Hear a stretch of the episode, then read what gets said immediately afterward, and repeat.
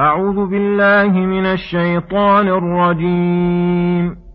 إنا أنزلنا التوراة فيها هدى ونور يحكم بها النبيون الذين أسلموا للذين هادوا والربانيون والأحبار والأحبار بما استحفظوا من كتاب الله وكانوا عليه شهداء فلا تخشوا الناس واخشون ولا تشتروا بآياتي ثمنا قليلا ومن لم يحكم بما أنزل الله فأولئك هم الكافرون. وكتبنا عليهم فيها أن النفس بالنفس والعين بالعين والأنف بالأنف والأنف بالأنف والأذن بالأذن والسن بالسن والجروح قصاص فمن تصدق به فهو كفارة له ومن لم يحكم بما أنزل الله فأولئك هم الظالمون. بسم الله الرحمن الرحيم. السلام عليكم ورحمة الله وبركاته.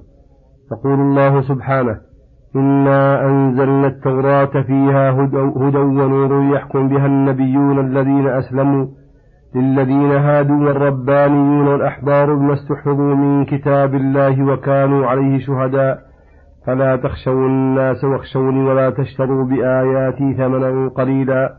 ومن لم يحكم بما أنزل الله فأولئك هم الكافرون. إنا أنزلنا التوراة على موسى بن عمران عليه الصلاة والسلام. فيها هدى يهدي إلى الإيمان والحق ويعصم من الضلالة ونور يستضاء به في ظلم الجهل والحيرة والشكوك والشبهات والشهوات. كما قال تعالى ولقد آتينا موسى وهارون الفرقان وضياء وذكرا للمتقين. يحكم بها بين الذين هادوا أي اليهود في القضايا والفتاوى النبيون الذين أسلموا لله وانقادوا لأوامره الذين إسلامهم أعظم من إسلام غيرهم صفوة الله والعباد. إذا كان هؤلاء النبيون الكرام والسادة للأنام قد اقتدوا, قد اقتدوا بها وأتموا ومشوا خلفها فما الذي منع هؤلاء الأراذل من اليهود من الاقتداء بها؟ وما الذي أوجب لهم أن ينبذوا أشرف ما فيها من الإيمان بمحمد صلى الله عليه وسلم؟ الذي لا يقبل عمل ظاهر ولا باطن إلا بتلك العقيدة. هل لهم إمام في ذلك؟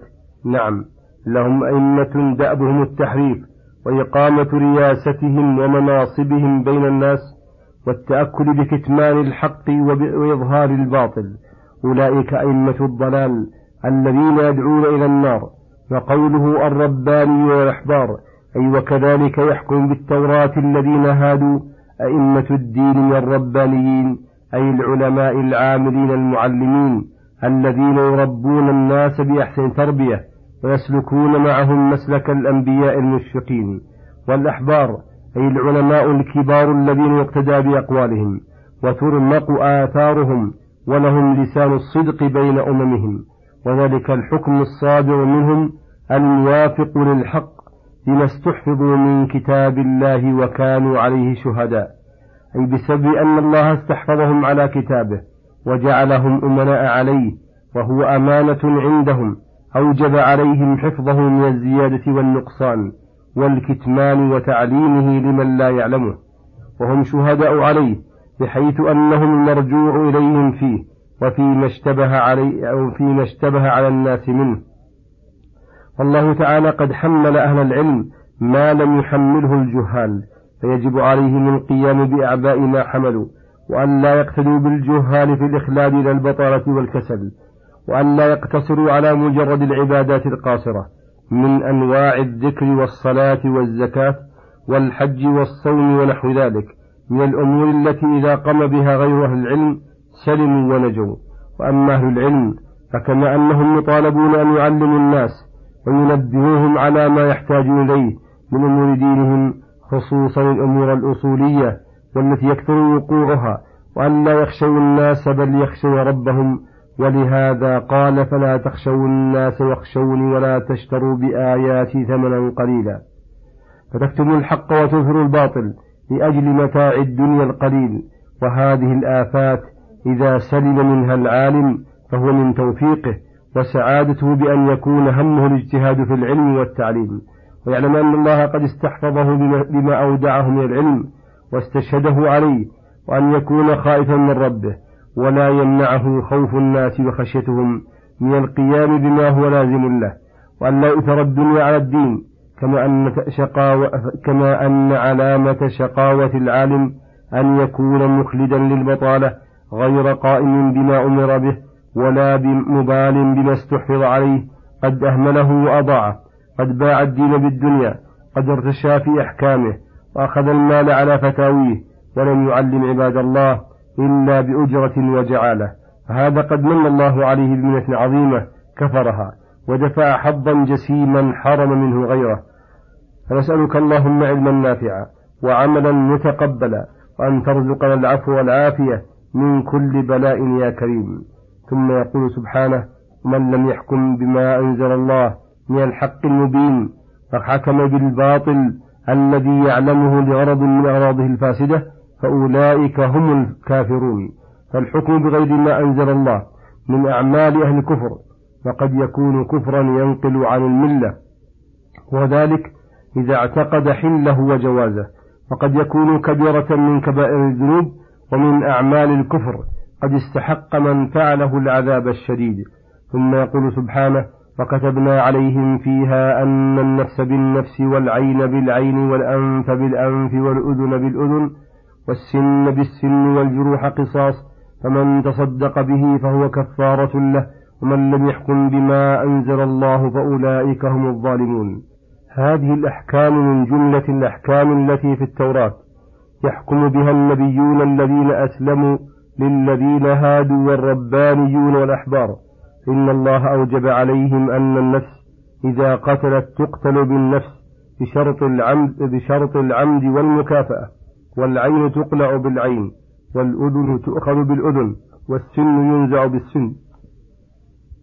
مثل هذه ما أشبهها مثل هذه ما أشبهها من أطراف التي يمكن اقتصاص منها بدون حيث والجروح قصاص والاقتصاص أن يفعل به كما فعل فمن جرح غيره عمدا اقتص من الجارح جرحا مثل جرحه للمجروح حدا وموضعا وطولا وعرضا وعمقا.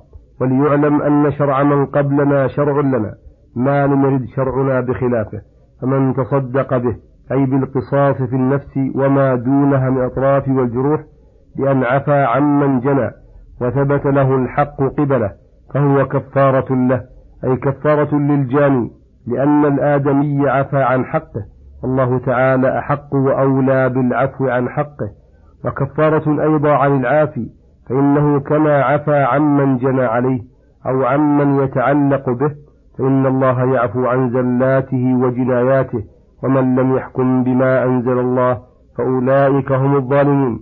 قال ابن عباس كفر دون كفر وظلم دون ظلم وفسق دون فسق فهو ظلم أكبر عند استحلاله وعظيمة كبيرة عند فعله غير مستحل له. وصلى الله وسلم على نبينا محمد وعلى آله وصحبه أجمعين وإلى الحلقة القادمة غدا إن شاء الله والسلام عليكم ورحمة الله وبركاته.